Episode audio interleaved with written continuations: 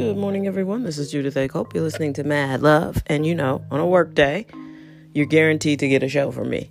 Uh, so, yeah, I'm going into work today. Uh, we have a short work day, and uh, I'm working on a project that I kind of don't want to uh, leave to the last minute. I'm not really that kind of person anyway, but it's interesting. So, I would just be working here on something else, so I might as well go into the office and get some stuff done.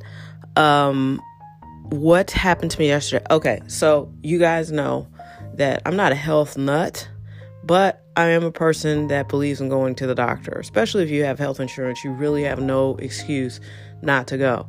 And yeah, even if you have insurance, you're probably still going to incur some, you know, bill from it, but still, your health is your wealth. If you're not healthy, I mean, you know, if you've ever been sick or laid up or uh, disabled in any way, you know immediately that no wonder people are always talking about health is your wealth because there's really nothing else to talk about if you're not healthy.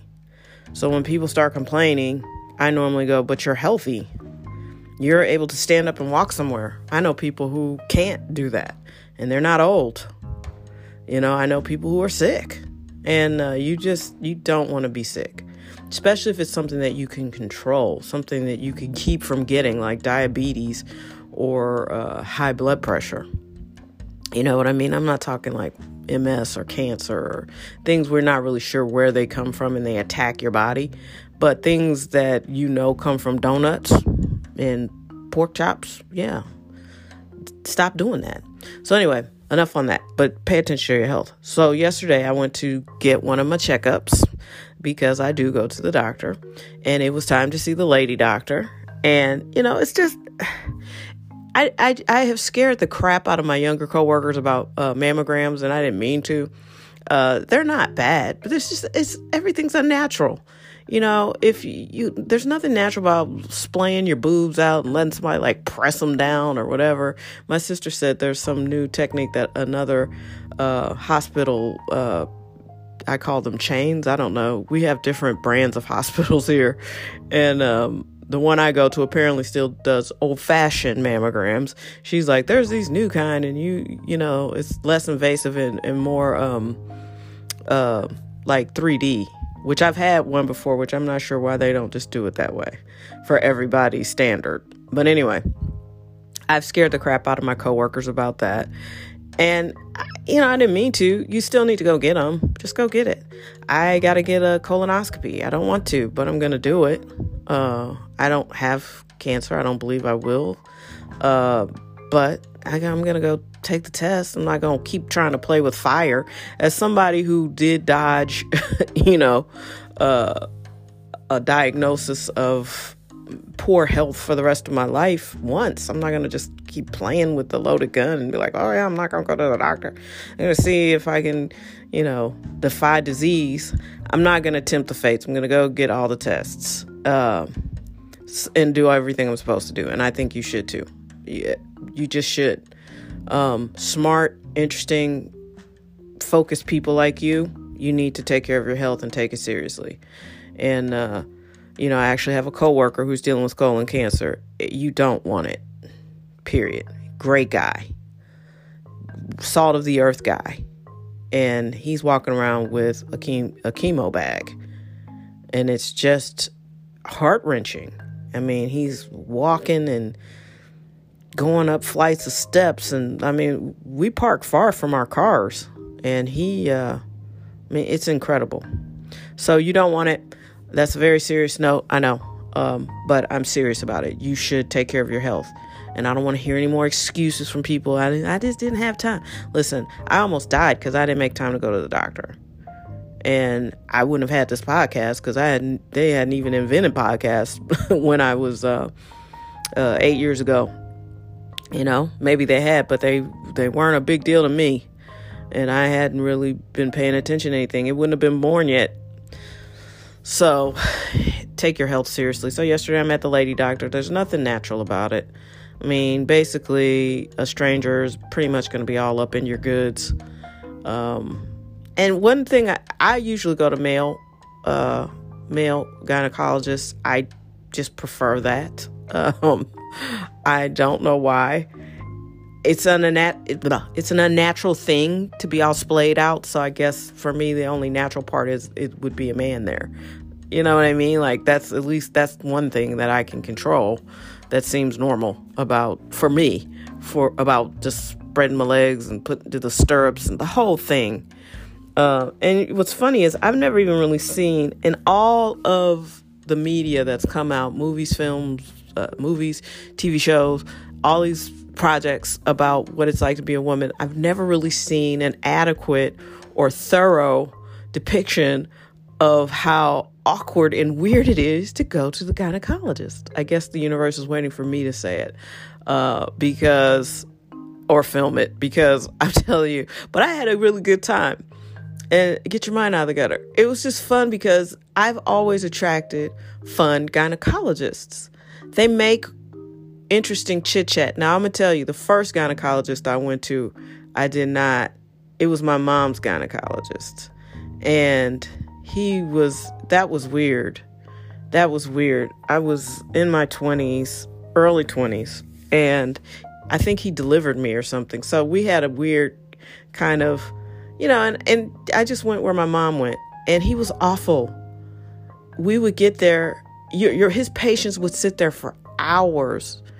You know, this is, I hate, I'm sorry. He was an older black gentleman, and he literally would be on the golf course while seven or eight patients just waited for him. I used to have to take vacation time to to go to him.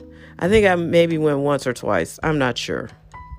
But uh uh I think the one time I went that way, I don't even, this is so awkward. I don't even know why I'm going to say this out loud, but I'm going to. Um, so pick your doctors carefully. So I would be sitting there for like four and five hours, right? Waiting for this this guy and I think he's died. I hope he's dead by now. I'm sorry. He would be really, really old and I really hope he's not still practicing. Uh, no offense. He just really wasn't good and he was old by then. So think about it you know, he he wasn't like a spring chicken when he delivered me. So I'm going to him and he would just be out playing golf uh, for hours and we'd just be sitting there. And I remember the last time I went to him because the the chit chat was uncomfortable because I think something had happened, I, uh, you know, I had uh uh gone there because I was experiencing something uncomfortable. as that happens down there because, you know, it's just a petri dish. Sorry, it is. Uh, and so I go to the doctor and he made a wildly inappropriate joke, I thought. And I was like, okay. And so after that, I'm not going to share the joke. I, I changed my mind because it's just, it's, it was really tasteless. And I'm like, I don't know if the old lady doctor should I, you know, and at that time I was in my early 20s. It wasn't anything that made me feel like he was going to attack me or anything, nothing like that. It just was a really bad joke. And I thought, this makes me feel weird. I, I, you know, I'm not, and I have to take, you know, vacation time to come here. So I'm, uh, I'm going to pass on this guy. So ever since then, I really, um, tried to find doctors that I thought had good bedside manner. Like they were able to make chit chat that wasn't uh, inappropriate. And I've done a good job with that. So yesterday I was sitting and, you know, this doctor, uh, I really like the doctor that uh, gave up his practice. And this was somebody he recommended. So I just needed to do my checkup. So I was like, whatever, I'll just check him out. And the, his staff, he was funny. Like, first of all, I never had to answer the questions before that this this place asks. Um, they asked me if I was on street drugs, and I was like, "Street drugs?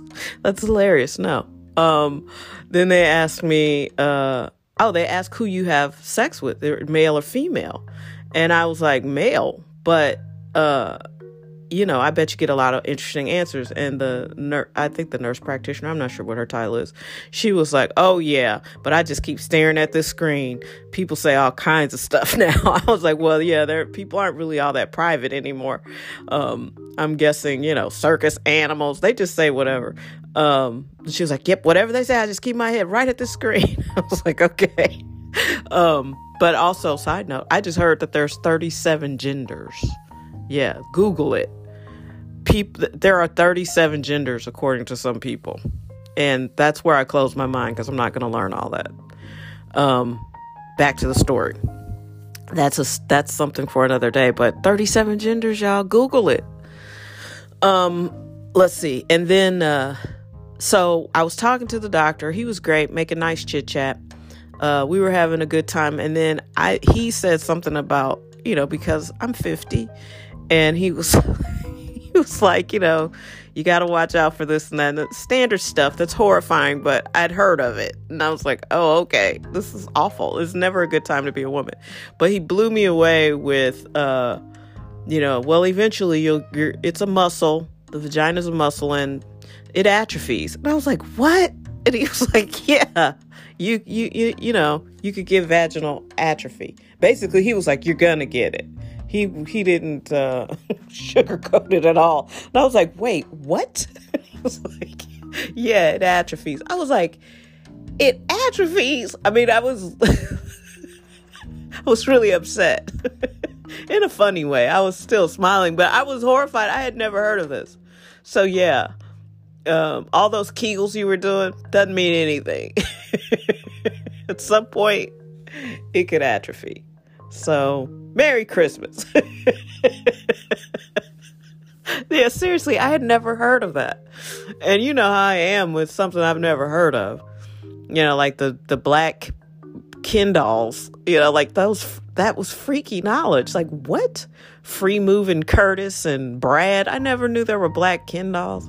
Um anyway, I was just mortified. So I'm doing that for y'all. And that's my little gift for you today on Christmas Eve. Uh, yeah, your vagina can atrophy. In fact, this doctor seems pretty pretty convinced that all of ours will atrophy. Uh, and it's a raw deal. I don't know why I think it's funny. I it's horrifying. Um, cuz when I hear the word atrophy, for some reason, in my mind, I feel like it means petrified, like it freezes in some weird form. and like, yeah, and that's it. It won't ever. Uh... I don't know why it's so funny to me. Um, yeah, vaginal atrophy. I'd say Google it, but it, it, it sounds horrifying, so don't. I hope you have a wonderful Christmas Eve. Uh, yeah. Merry Christmas.